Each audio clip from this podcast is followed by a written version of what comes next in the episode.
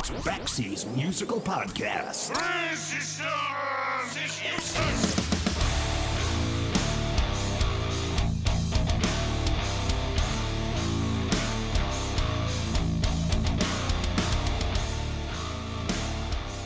For as far back as anyone can remember, major recording companies were always desperate to find the next big thing.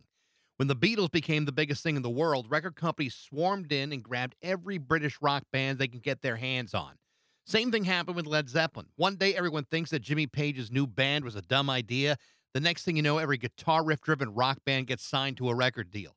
The same could be said of Guns N' Roses or Motley Crue or Nirvana. Once record companies could figure out that a new scene was emerging, they signed everyone they could. The problem was that not every band wanted to sign with a major label. Some wanted to maintain their integrity to avoid being bought and sold like a commodity. For some, the idea of selling out was less appealing than playing for nothing at all. And the idea of not selling out was not only important to the artist, it was also important to the hometown fan who took it as an insult whenever their favorite local band grew beyond that local audience. Today's guest is music writer Dan Ozzi. Dan has just released a brand new book called Sellout, the major label feeding frenzy that swept punk, emo, and hardcore from 1994 to 2007. It's a fascinating book that takes a look at 11 different bands that includes Green Day, Blink 182, My Chemical Romance, Jawbreaker, and several others. It's not only about the bands, but it's also about the unspoken cost of success, near success, and failure. This is my conversation with author Dan Ozzi on Backseas Musical Podcast.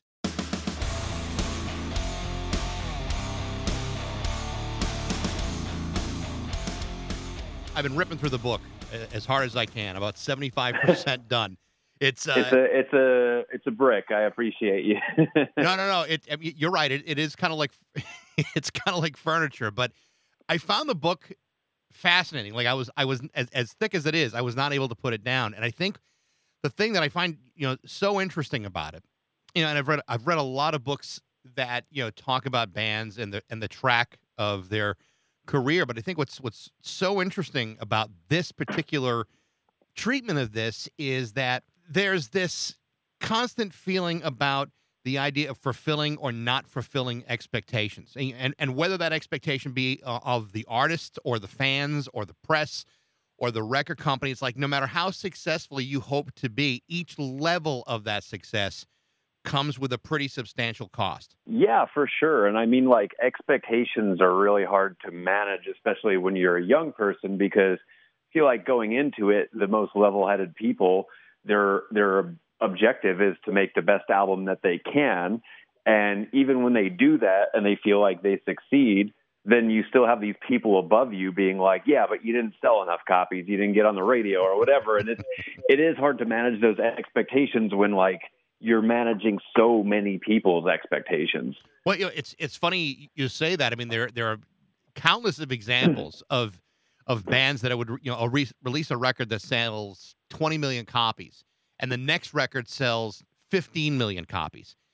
That would be a success by anyone else's you know interpretation, but because it didn't sell as much, it's considered a failure. And oftentimes, these record companies would just give up on promoting that record or give up on promoting that band. And when you put it into that kind of perspective, it's almost like, what kind of business model does that? Yeah, I mean, it, it it often gets overlooked in hindsight, but that happened to Green Day, where you know, like Dookie, I think in its first year, just in the United States, sold three million copies, and then just a year later, they put out their follow up, Insomniac, and uh, within a few months, I think it had sold like a few hundred thousand records, but it was like struggling. And you know, by punk standards, I mean like if if Dookie hadn't happened and they and they had sold a few hundred thousand records, they would have been like the biggest b- band in punk that ever did that. Right. Um, but yeah, because they had to do this follow up, it created this like absurdly high bar that they had to match. You know. It's it, it's interesting to me that you you picked Green Day as uh, as like a as like a, a dive in point on, on this book because the truth is, I mean, you could have easily started things off with Nirvana or Guns N' Roses or even gone back to the British invasion for all you know for all that matters because the reaction of record companies has always been relatively consistent in that regard. It's like you know, it, it's you know, what have you done for me lately? Even though this outrageous success is great, it's not enough. It's like you're always trying to replicate something that's impossible to duplicate. For sure. I remember talking to a guy who was an A&R guy at uh, Capitol Records and he was like uh, you know, by the time I got there, Capitol Records was struggling. Like we needed a hit. And I was like, but didn't you just sell like a hundred million albums with MC Hammer? And he was like, yeah, but that was the year before. so I was like, oh wow, it moves that fast, huh? What is it about Green Day specifically that's that's that was so different at, at that moment? Because I mean, you're you're right. You know, by punk standards, you know, Dookies sold an extraordinarily mind blowing number of copies. No one had ever really done that in in in punk music. And then, but but in your estimation, what was it about them that separated them from everybody else? Um, you know, they're really a special band. I think time has proven that. But they were just like, I don't know. There's a certain. This sounds very cheesy, but there's a certain element of like magic. You know, just right place, right time, right songs.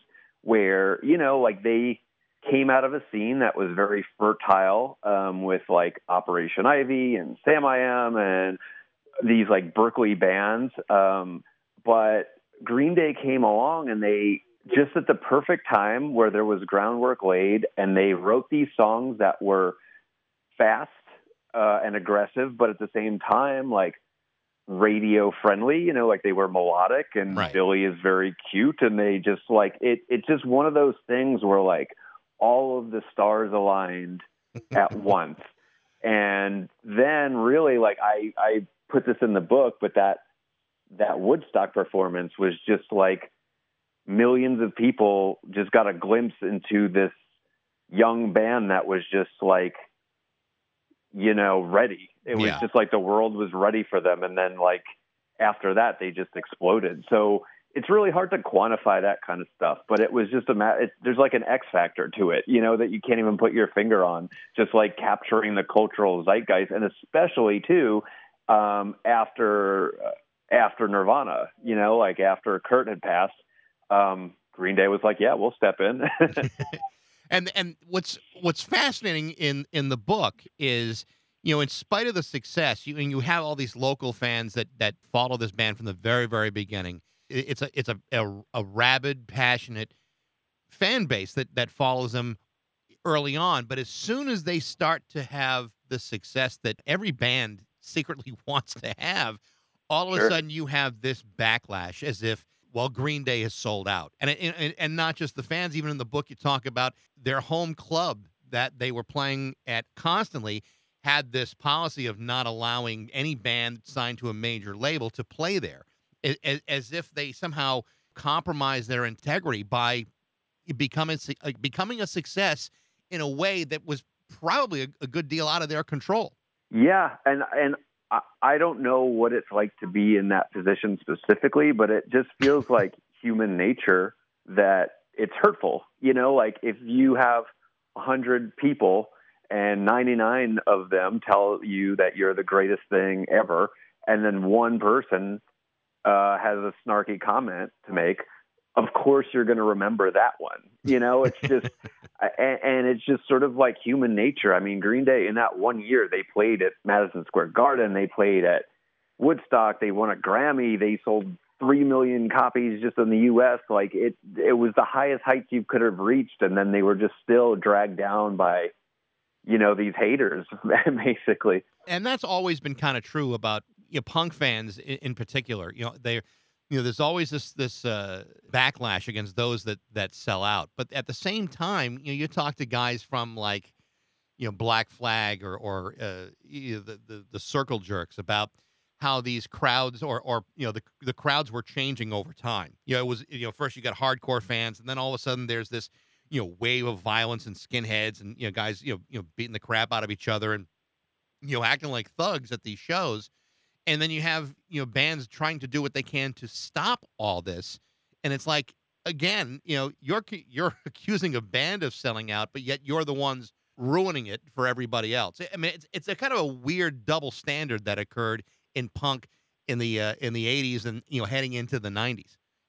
Yeah, I mean that's that's sort of like the central one of the central reasons um, that I mentioned in the at the drive-in chapter for their sort of demise, which is like, you know, they were getting bigger and bigger and bigger, like literally by the week they were just becoming bigger and um but they had people coming to their shows to like hurt people, you know, like uh, like they had seen slam dancing on MTV or whatever and they came and they were being aggressive and and the band was very uncomfortable with it. And it became this weird push and pull of like how do we how do we get on a bigger level but still kind of protect uh, our audience and Right. and it just the answer was it didn't work you know I thought that that chapter was really fascinating because it, you know, you, I, and part of it is because you also in a previous chapter mentioned, you know, Ian MacKaye of Fugazi, and and and you know, there's a guy who's who casts a pretty big shadow in uh, you know throughout the punk world. I mean, this is a guy who has you know unparalleled uh, you know integrity as far as you know his music and you know his own you know Dischord records and you know if he ever sees violence in the in the uh, in the crowd, he stops playing. And and and, Yeah. and and it's interesting how in that chapter of you know at the drive-in, they were trying to emulate that same exact stance.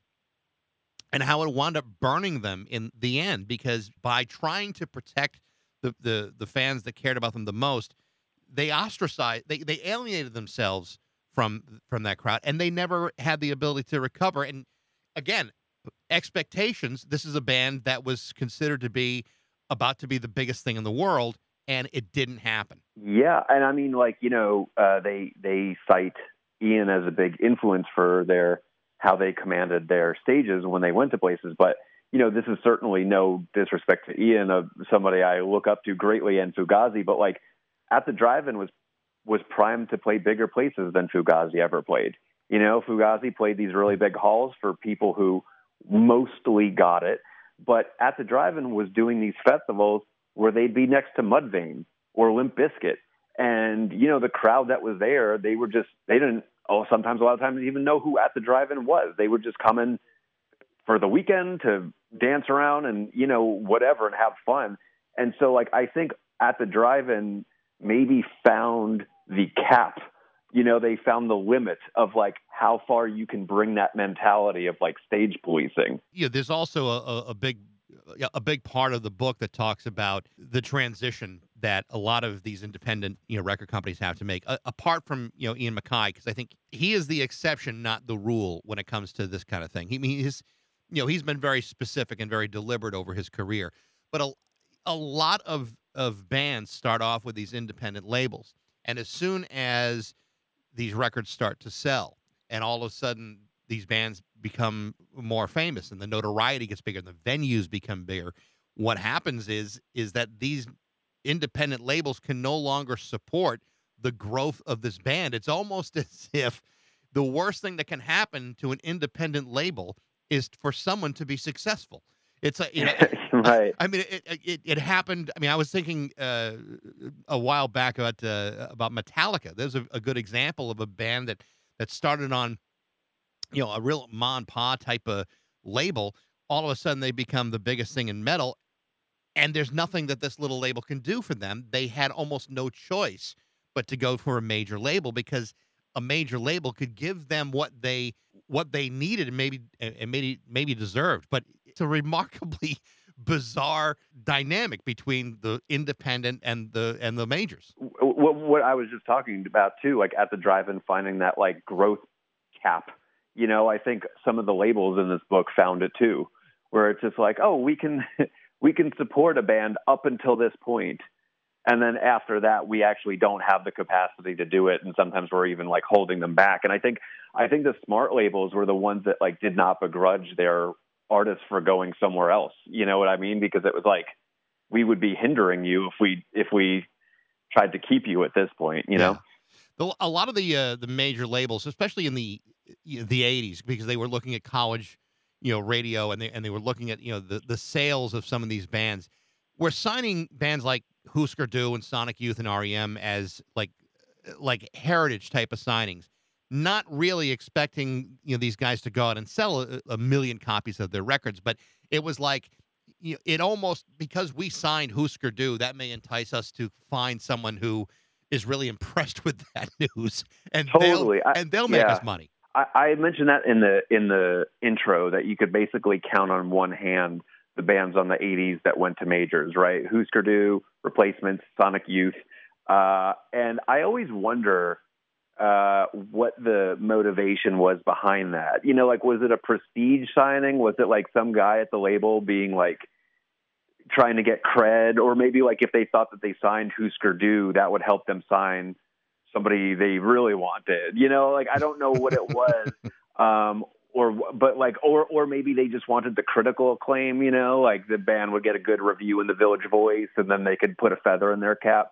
Um but yeah, I don't think that like when they signed a band like Husker Du, they were like, "Yes, this this will sell a million copies." Or maybe they did. I don't know, but it just seems like throughout the 80s those were so much rarer and I wonder what the the mentality behind that was. So I come at this from a, like a, a radio angle because you know, I, I you know I've been in radio for thirty plus years, and and you know what I remember, uh, you know back in the in, in the eighties is that you is that record reps would visit radio stations. They try to convince programmers to add records, and Mhm. you know sometimes those records were appropriate to play, and other times they they were not that good, or they just didn't fit the format, or whatever it would be.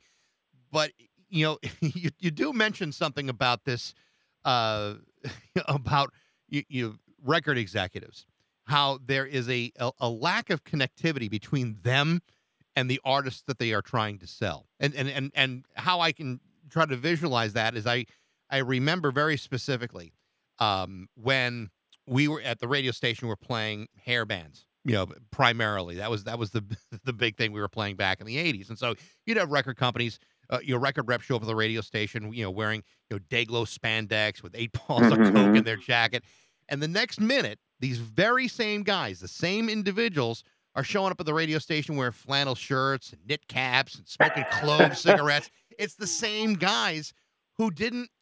I, I don't think they truly understand what they're doing. All they know is that, that they have to do it that way. And assigning That's so funny. well, it, and it's it's it was one of those things that was always I thought always comical because you know you know here they are with these legacy signings. You know they don't know anything about these guys other than to say, "Isn't it cool that I have these guys?"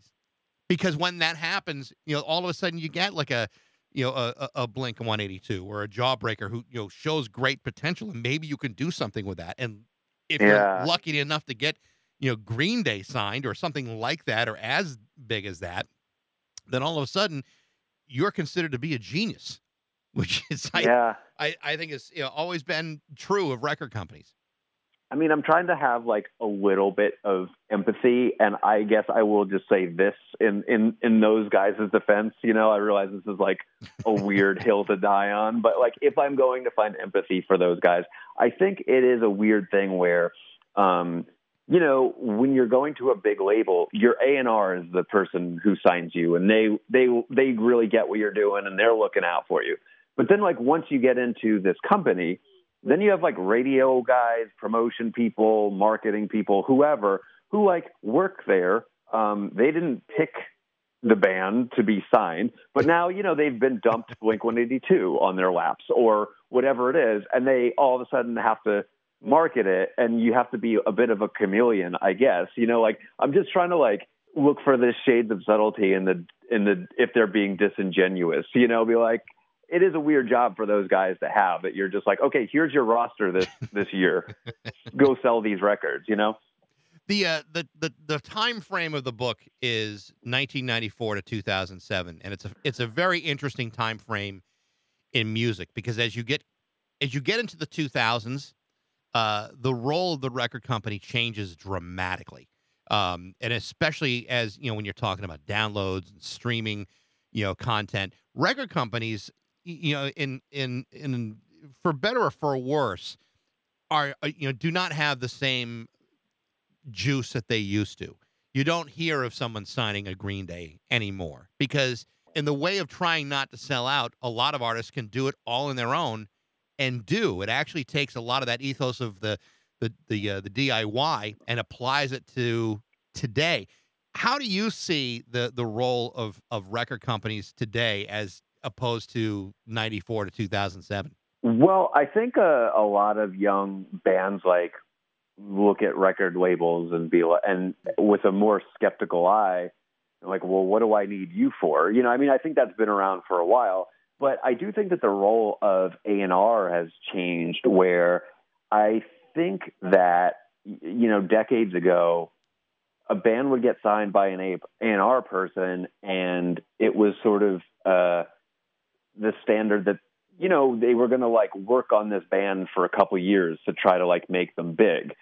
And I think now it's more a little bit more geared towards like what can we buy that seems to already be popular because there's stuff that you can just quantify now. You can see Right. how many like TikTok followers somebody has, how many like Instagram followers they have, whatever it is. You can like crunch the numbers and be like, we can make this much money off of this. Um, but I don't know if uh, are they as invested in like growth over the long term. You know, like everything now moves so quickly that I don't know that record labels are as invested in like um, investing in artists for the long term. And wh- where do you think that leaves the artist? I mean, because obviously, you know, uh, you know, someone who is successful, someone who can get you know the the appropriate number of you know you know streams or or or, or hits can you know maybe monetize what they do, but it also you know requires a hell of a lot of work. And for some of these guys, there's like a you're like in suspended animation. You know, you're Yeah. you're trying to you know meter out what you release and and and even even though your return may be the percentage of return may be greater by the dollar the amount of time that it takes to do it all yourself is is almost makes it sound like being a rock star kind of sucks Yeah, I have. I know this, I have this friend Tim Barry. He used to sing for the band Avail, and one time he told me when people ask what he does, he doesn't say uh, he's a musician. He says he does retail music management because you have to know how to like sell merch orders and fix the van, and you set up your website and rub your run your promos on your Instagram and all this stuff. So yeah, like it does take a hell of a lot more work. Um, the benefit is that you do reap a hundred percent of the reward. But I think like it's kind of like what we were talking about earlier with there being like a growth potential cap. Like you can do you can own a lot of your own success now without the help of any record labels, right? If you are really good at marketing yourself on social media and and and everything. But there are still um, apparatuses, apparati, um, that big record labels control that a person really can't crack into. The radio is one. Um, international distribution is Mhm. sometimes another one. Um, so there are still like powers that major labels have. Um, but I don't know. Like I don't like I, I know that all of my artist friends do so much hands-on work right now.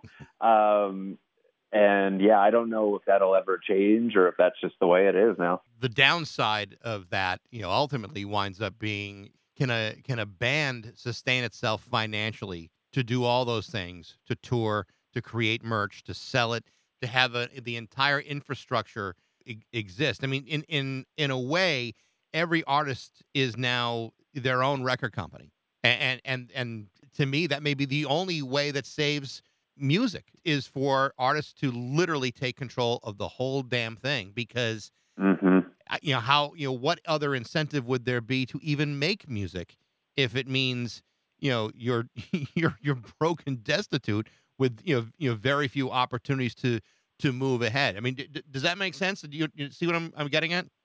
I do, and and in a way, like it's become, you know, like everything's become like more punk, right? Like more DIY, right and right people do get to own like everything they do. At the same time, like they are beholden to the mercy of like big companies like Spotify and um, you know YouTube and stuff that like holds holds all the like there are sort of like gatekeepers in that world. I, I like the tech world.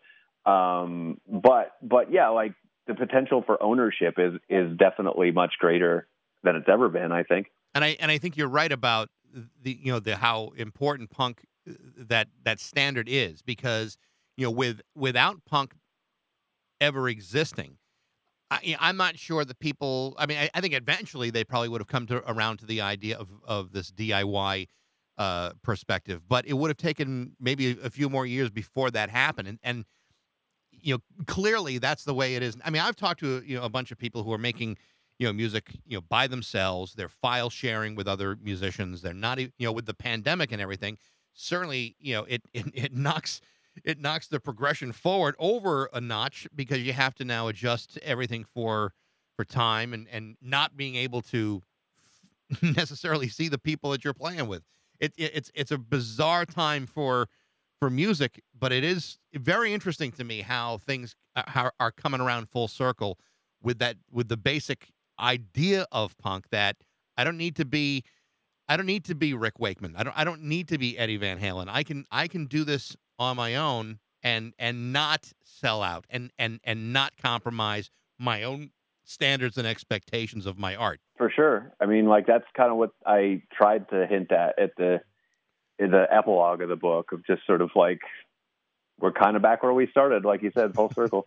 Again, I, I, I really did enjoy the book. I'm I'm I'm anxious to read the last twenty five percent of it. I will I Oh, will great. I will finish it. It's it's it's a it's a fascinating look at, at how music has changed and, and and where it went during that period. Again, uh, sell out the major label feeding frenzy that swept punk, emo, and hardcore. Dan Ozzi, it's great to talk to you. Appreciate the time. Oh, thank you so much.